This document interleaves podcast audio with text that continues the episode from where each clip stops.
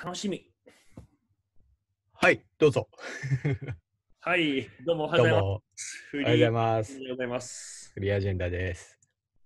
お話ししましょはい、じゃあ今日のテーマは期待値という魔物について、ヒカルさんが持ってきたテーマです。う。はい。はい。期待値という魔物。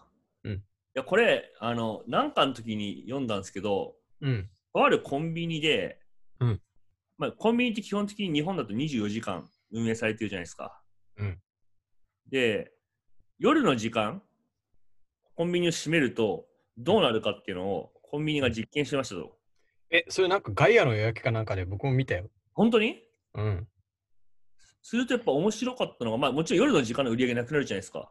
うんでも空いてる時間、うん昼空いてる時間の売り上げも普段より減ったっていうあ、そうなの？結果だったっていう。えだからすごい簡単に言うと、例えばあの夜の0時から朝の7時まで閉めてるとするじゃん。うんそうすると、その時間の売り上げがなくなるのもそうなんだけど、空いてるうん7時から夜12時までの売り上げもちょっと減るっていう。ー。うーん。なんか飲食店みたいだね。あのランチ営業やんないと夜来なくなるみたいな。あ、そうそうそうそう。うんうん。でもなんかコンビニです。いや、これってまあいろんな要因があると思うんだよね。うんうん例えば夜通ってる人があそこに明るくてコンビニあるって気づくから、そのなんか実は空いてること自体がその宣伝効果あったって今のランチ営業に近い話。はいはいはい。でもなんか、なんでかやっぱり100%分かってないらしいんだよね。うーん。でも僕やっぱ期待値の問題結構でかいかなと思ってて、うんうん。いつでも空いてるっていう状況が、なんかうんなんかあった時に、いや、あそこ行こうってなるっていうのは結構でかいのかなと思ってて、うんうん。24時間空いてるって分かってたら、朝早いけど、まあ空いてるから行こうかとか、夜遅いけど行こうかってなるけど、なんか何時から何時までの営業とかってあんま覚えてないじゃん。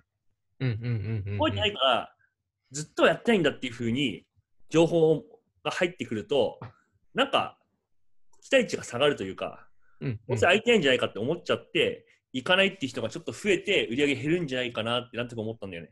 うーん。でもすごいあると思う。ルーティン変えたりするよね、そういうのに合わせて。あそうそうそうそう。だからなんかその、期待値ってやっぱすごい怖いなと思って、うん。で結構なんか、生きてて期待値ってかなり全てのことに関わってるし、多くのことを司ってるなってやっぱ思うんですよね。アプリ、アプリとかサービスとかもやっぱかなり期待値の話でかくて、でかい。期待値が違うユーザーさん連れてくると、リテンションマジ低いんだよね。うんうんうん。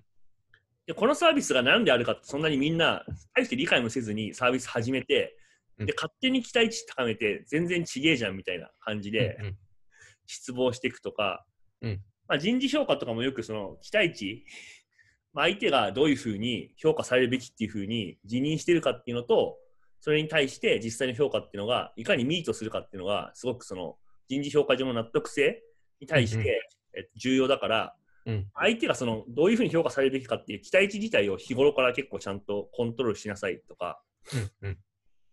まあ、ヤモって今、大企業と働いてるから、うん提案したときに、その社内の期待値コントロールみたいなのって結構重要だと思うんだけど、うんまあ、担当者の人にこういう提案したけど、なんか上司がすごい過大な 期待期待というか、妄想を抱いてるみたいな時って、結構どうその期待値を下げるかが結構重要じゃないですか。うんうんまあ、っていうふうになんか世の中って結構、やっぱ期待値にどう向き合うかっていうイシューがすごい溢れてるなっていうふうに、そのコンビニの話を考えたときに思ったんですよ。ああ、なるほど。でもなんか、あれですよね、期待値コントロールのためにドキュメントをよく使うみたいな話、どっかでしませんでしたっけ？明日かもしれない、確かに。明日かも。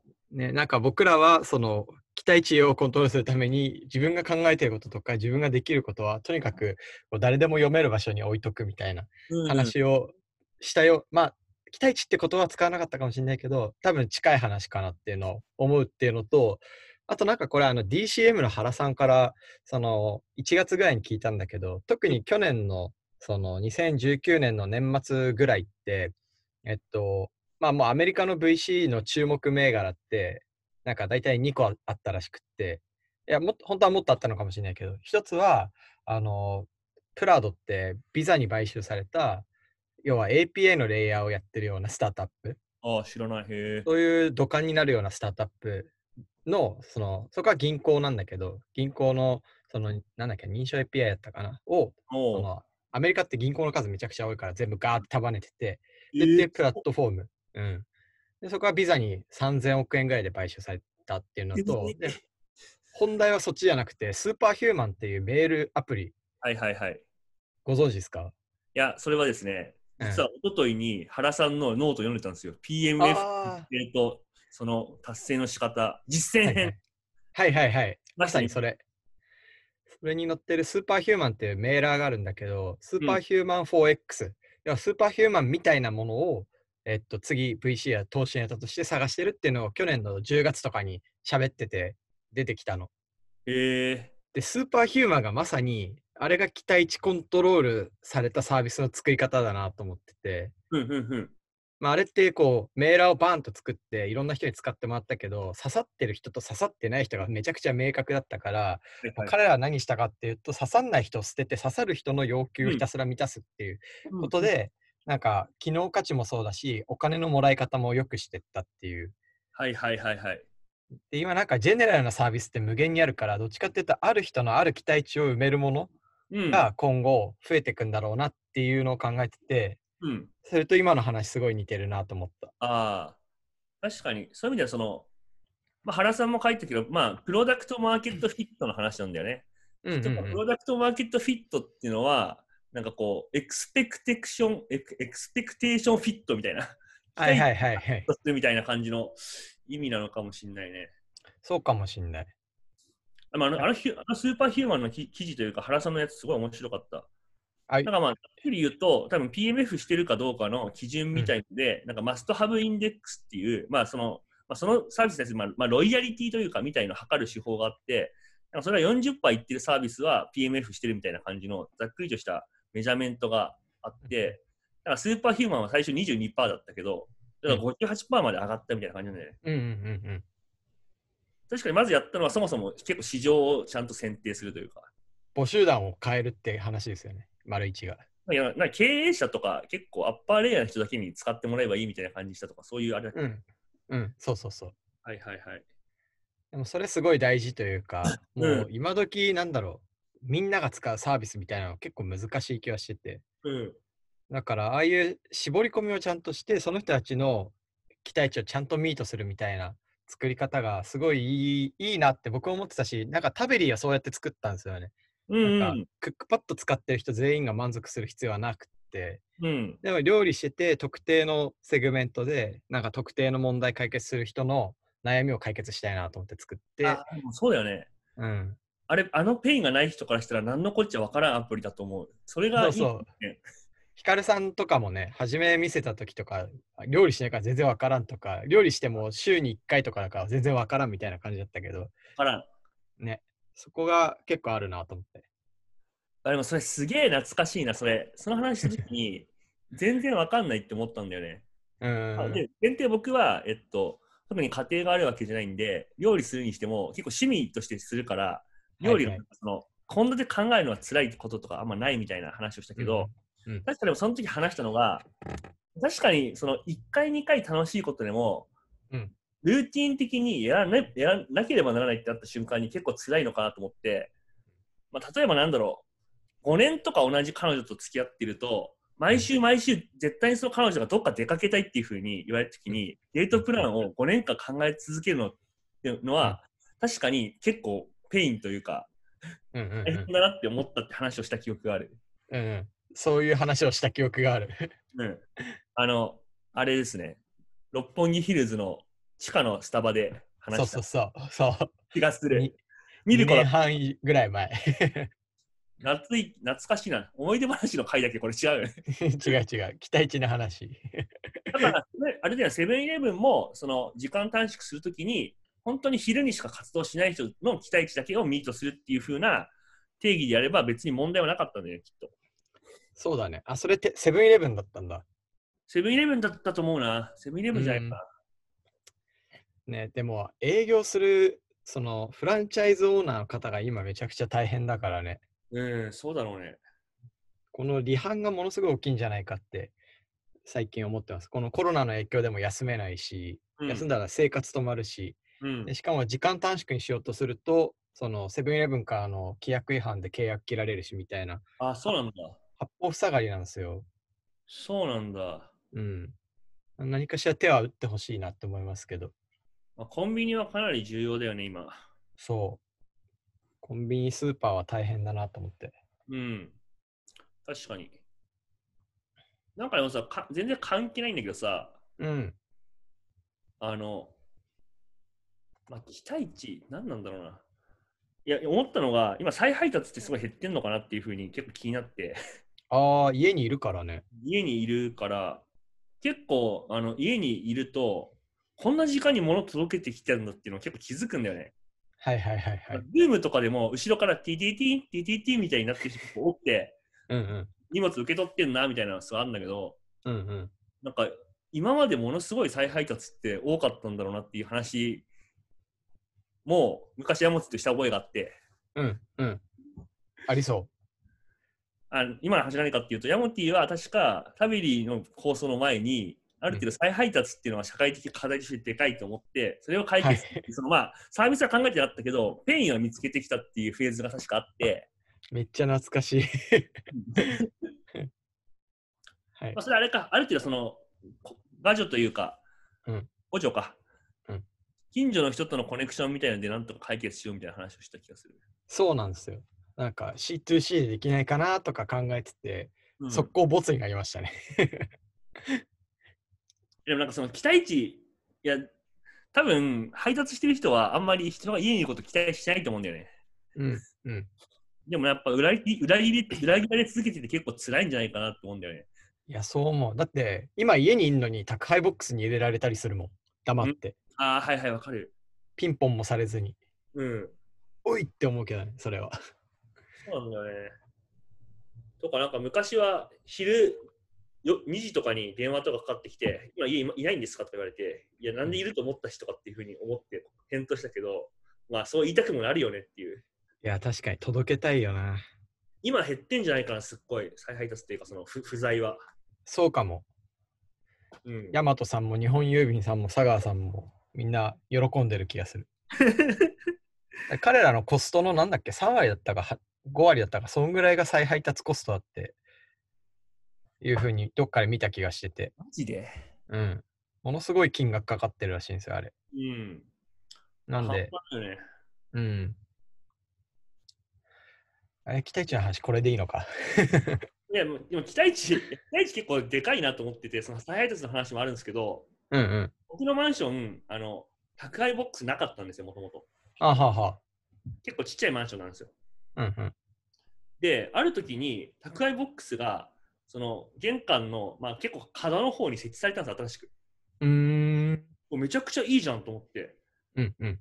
なのに、あの宅配ボックスに入るような荷物に関しても、不在伝票が止まんなかったんですよ。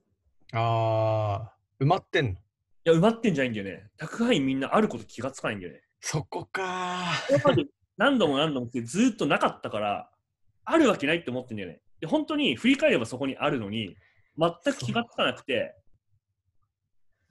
で、僕、まあ、あのしばらく自分の、なんだろう、ポストのとこに、えっと、うんあの、配達疎遠の方へ、宅配ボックスできましたので、使ってくださいみたいな感じで張り紙しといて、まあ、だから、それでだいぶ入れてくれるようになったけど、うんうん。やっぱもうある、あるって思わないともう気がつかないんだよね、絶対に。確かに。ちなみに僕今、あの、今、最近 Amazon って置き配やってるんですけど、うん家の前にボンって置いていくの。はいはいはい。それまでやってなかった時代に、自分の住所欄のマンションの号室の後ろに、うん不在時は家の前に置いてくださいって、括弧書きで書いた住所にしてやって。賢っ。でで、そしたら、そのあそう Amazon が別にそのサービスやってなくても、うんデリバリープロバイダーさんが勝手に家の前に置いてってくれるようにしてて、うん。で、なんかそれがサービス化されたと思って。え、っていうか、そそのソリューションめちゃくちゃいいね。それこそあれなんですよ。その再配達防止のソリューションで、うんあの、近所の人とどうこうみたいなのを考えたときに生み出されたんですよ、それ。3年ぐらい前に。ねえあれもうもう住所に入れるっていうのはすごい、なんだろう、うん 力技だけど、うんセクシーではないけど、すごいソリッドな解決方法で、かっこいいです。絶対見るからね。うん、絶対見る。いや、それすごいな。そうそう。端末に絶対表示されてるはずだから。え、なんかそれすごいな。そうでしょ。うん、それ頭いいでしょ。頭いい。言われてみれば当たり前なんだけど、確かにややっ考えたことある人少ない気がする。ああ、なるほどね。なんかまず運用でなんとかするみたいな。確かにでもそれそれいいかもね。うん。アマゾンとかそもそも複数住所登録できて配送時に選べるから、そうそうそう。したいしたい時してない時とかも別にワンボタンで変えられるしね。そうそうそう。すごいシンプル。めちゃくちゃええやん。まあ今はね、もうそんなことしなくても置き配できちゃうからいいんですけど、例えば Amazon じゃない、えーサービスとかにやるときは有効かなって思います。楽天とか。そうだね。うん。それは使ってみようん。期待値。う。期待値、えでも期期待値どう向き合ってるかとか結構いろんな人に聞きたいなって思ってますね。ああ、確かに。てか自分、ううんん。ごめんごめん。あ、いい。え、期待値ってさ、なんか、えっと、自分が相手に何かを期待するって話もそうだけど、自分が相手からどう評価されてるかっていうのを、こう、の理解が、ギャップがあるとさ、こう、満たしてるとこが低かったり高すぎたりするじゃん。あるあるある。それも難しいよね。ある、そう。期待値って、そう、魔物って書いたり、あの、期待値の魔物っていうふうにタイトルにした理由は、見えないんだよね。うんうんうん相手の期待値も見えないし、うん。うん自分がどう評価されてるかも結構見えない。うんうんうんうん。で、可視化するのがすごい難しい。うんうんうんうん。僕に何を求めてますかって言ったときに、相手の本音が出てくる確率もすごい低いと思うし、うんうんでなんか自分がサービスやってて、お客さんに対してその何を期待してるかと聞いても出てこないじゃん、絶対に。うん。うんうんうん。すごい向き合うの難しいイシューだなっていうふうに確かに。感じたんですよね。あとなんか職場とかでも、その相手に何かを期待するって、なん勝手にでかい期待を抱いて苦しめたりとか 僕はしがちだから、ああ、ありそう、ヤモティ。うん、スタンダードが高いし、スタンダードが高いって僕はそう実際に思ってなくても、なんか相手が山本さんからこのぐらい期待されてるから頑張んなきゃみたいなので、辛くなるみたいなのがあって。それはヤモティのなんか特特殊能力だね、確かに。それすごいあると思うんだよね。そのスタンダードとかあるじゃん、自分の中で。例えばさ、はい一日か絶対にご飯って3日間食べる、3日間じゃないや、1日3回ご飯食べるって勝手に育ったら、絶対に3回ご飯が出てくるっていう期待値というか、そのそれがスタンダードとしてあるじゃん。でもさ、奥さんと結婚してさ、奥さんの家庭はそうじゃなかった時にさ、うん、なんか3回必ず飯が出てくるっていう期待値をスタンダードとして持ってると、めちゃくちゃ苦しむよね、お互い。うん、めっちゃ苦しむ。うん。それはでも話すしかないのかね。ないと思うし、なんかいい大人というか、プロ、プロ？うん。プロって期待しないっていうのが相手に対するスタンスな気がするんですよ。ああ、わかる。わかる？一定の諦めというか、うん。なんだろう、うん、わかるよ。多分わかると思う。その相手の動向によって自分が変わるものではないっていう、うん。その期待の仕方というかそうだね。その話結構難しくない？その期待してないっていうのと信頼してないって実は違うんだけど、違う違う。若干その期待、相手相手に期待しないっていうと、こいつは周りのことを信頼してないやつなんだっていうふうに思われがちな気がする。うんうんうんうんうん。何が違うかっていうと、言語化できないね。ちょっとその何かしてほしいみたいな、こう、ねだりではないっていう感じ。そうだね。うん。期待値って確かに結構甘えな部分もあるっちゃあるんだよね。厳しく言そう。そうそうそうそうそなんか言わないでもそれがしてくれるんじゃないかっていう勝手なうん自分の願望のこう自動化みたいな感じで感じてるけど、う。うん。まあ、ちゃんと言えばやってくれるんだったらそれはそれで問題ないし。うんうんうん。うん、で、子供ってね、期待値の塊なんですよ。その、面白そ親に対しては何かをしてくれる人っていう関係でずっと育っていくじゃないですか。う。はいはいはいはい。でもなんか自我が芽生えていくにつれて、できることが増えてるのに、やらないっていう状態が、今だとうちだとがあったりするんですよ。あ多分4、5歳ぐらいからみんな通ると思うんですけど、そこからいかに相手の期待値を断ち切って、なんというか、いや、君はできるからやってごらんって言い続けるみたいなのとか、すごい大事だなって最近思あ、あってる。あ。それは結構あれだね、経営者としてもなんか使転用できるところがあるかもしれない考え方。ありそう。コンサルとかもそういう考え方ありそうな気がしてて、いつまでも俺に頼ってんじゃねえみたいな。ああ、確かに。うん。でも結構僕あれですね、今、あの他の会社手伝ったりとか副業とかしてても、うん3ヶ月に1回くらいはやっぱ聞きますね。うん。さっきの自分の評価がどうか結構分かんないっていう問題でうんうんで確かにき期待値、その相手が自分に思ってる期待値っていうのをなんかゼロの状態で確かめるのって結構不可能に近いんじゃないかなっていうふうに思ってて、今何もしてません。であなたが今僕に何を期待しているかを聞きたいですっていうのは無理で、うん一旦自分で行動してみて、うんこの行動はあなたの期待値に対して何点ですか？で、単なうんうんうんるは何なんですかっていうふうな、そういう PDCA 的なアプローチをしていく以外、測定するすべてはないのかなというふうに思うんだよね。まさに。まあ、ただ、その完全に期待値が分かんない状態でそれ始めると、そもそも走り出した方向が全然、相手は北望んでるのに南かもしれないっていうのがあるから、まあ相手がちょっと寒い方向に走ってほしいなくらいの期待値はつかみつつ、じゃあ北の方に行って、それでどんくらい角度合ってましたかっていう風なアプローチをするしか、まあないのかなとは思うんで、うんうん。まあその3ヶ月とかのスパンで相手に対して自分をどう思ってるか聞くとかは、まあ、結構怖いけど、ルーティンとしてやると、それが当たり前になるんで、まあ、やってみるしかないかなとは思うね。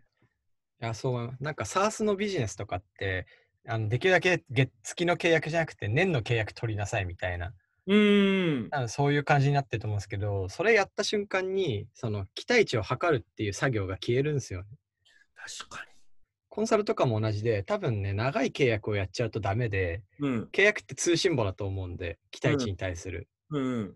だから、なんだかんだこう自分たちが成長するためには、短いフィードバックをもらい続けるためにも、そう、なんか、エビルに契約体系長くするんじゃなくって、ちゃんとそう1ヶ月とか3ヶ月とかでレビューがもらえる、フィードバックがもらえて、ダメだったら契約切られちゃうみたいなシビアな場所に置かないとダメだなって、なんか思います。確かに。うん。すごいいいこと言ったね。あ、本当？世の中の経営者の方聞いてますか？ね、なんだかんだ売売り上げ求めちゃうけど、うんスタ。ートアップに大事なの成長なんで。まあそうだね。うんでもそれできる人はほとんどいない気がするな。まあそれね、その契約がなくても生きていける、その平坦とセットとか、うん。あとはもう圧倒的成長意識とのセットだから。確かに。まあうんそういう意味でやっぱ終身雇用とか最悪なんだろうな。あれクソでしょうね。あれはクソ。あでも今回さ、新型コロナの影響で僕、新卒採用と終身雇用消えうるんじゃないかなってちょっと思ってるんだけど。えー、新卒採用なんで？新卒採用は、だってそもそも onboarding できないもん。できない。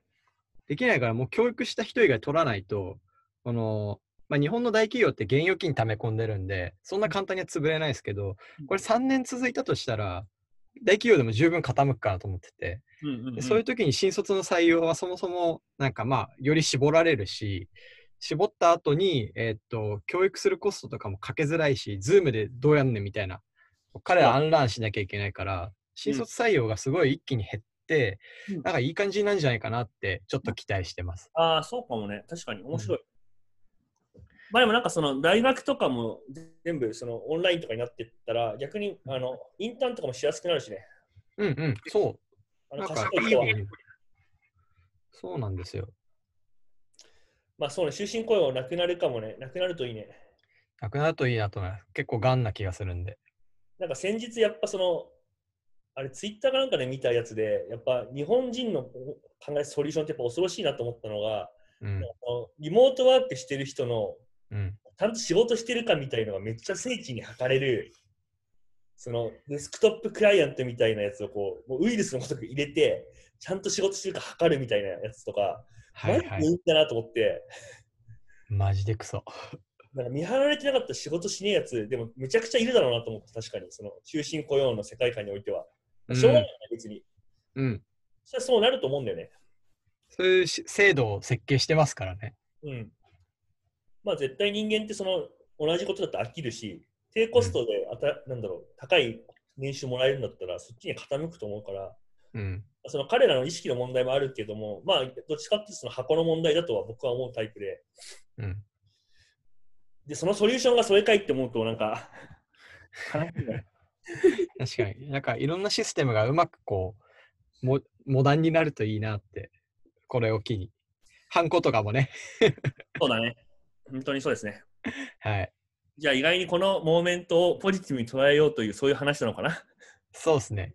その、新型コロナに対する期待値の話で。確かに。はいまあそうだね。ワクチンとかもあんま期待しない方がいいのかな。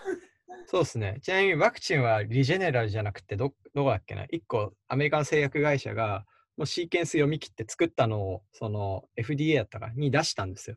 うん。なんで医療関係者向けには年内にもそのアメリカの国内だったら打たれるっていう進捗が見えそうっていう感じらしいです。えー、そうなんだ。だけど市場に投下するにはなんか知見が必要で、それって今までの実績最短2年なんで、うん。だから期待しない方がいいなっていう。まあ、マスプロダクションするためのリードタイムとかもあるだろうしね。そうなんですよ。うん。まあ、医療従事者の方に言い届ければ一旦はいいんじゃないでしょうか。そうっすね。僕らはソーシャルディスタンスで。それでも全然ありがたいよね。ありがたい。うんそれでいいよ。じゃあ一旦こんなものにしておきますか。あおーい。じゃあ、期待値の話しましたと。ありがとうございます。ざます。はい。面白いと思った方はぜひチャンネル登録をお願いします。バイバイ。はい、バイバイ。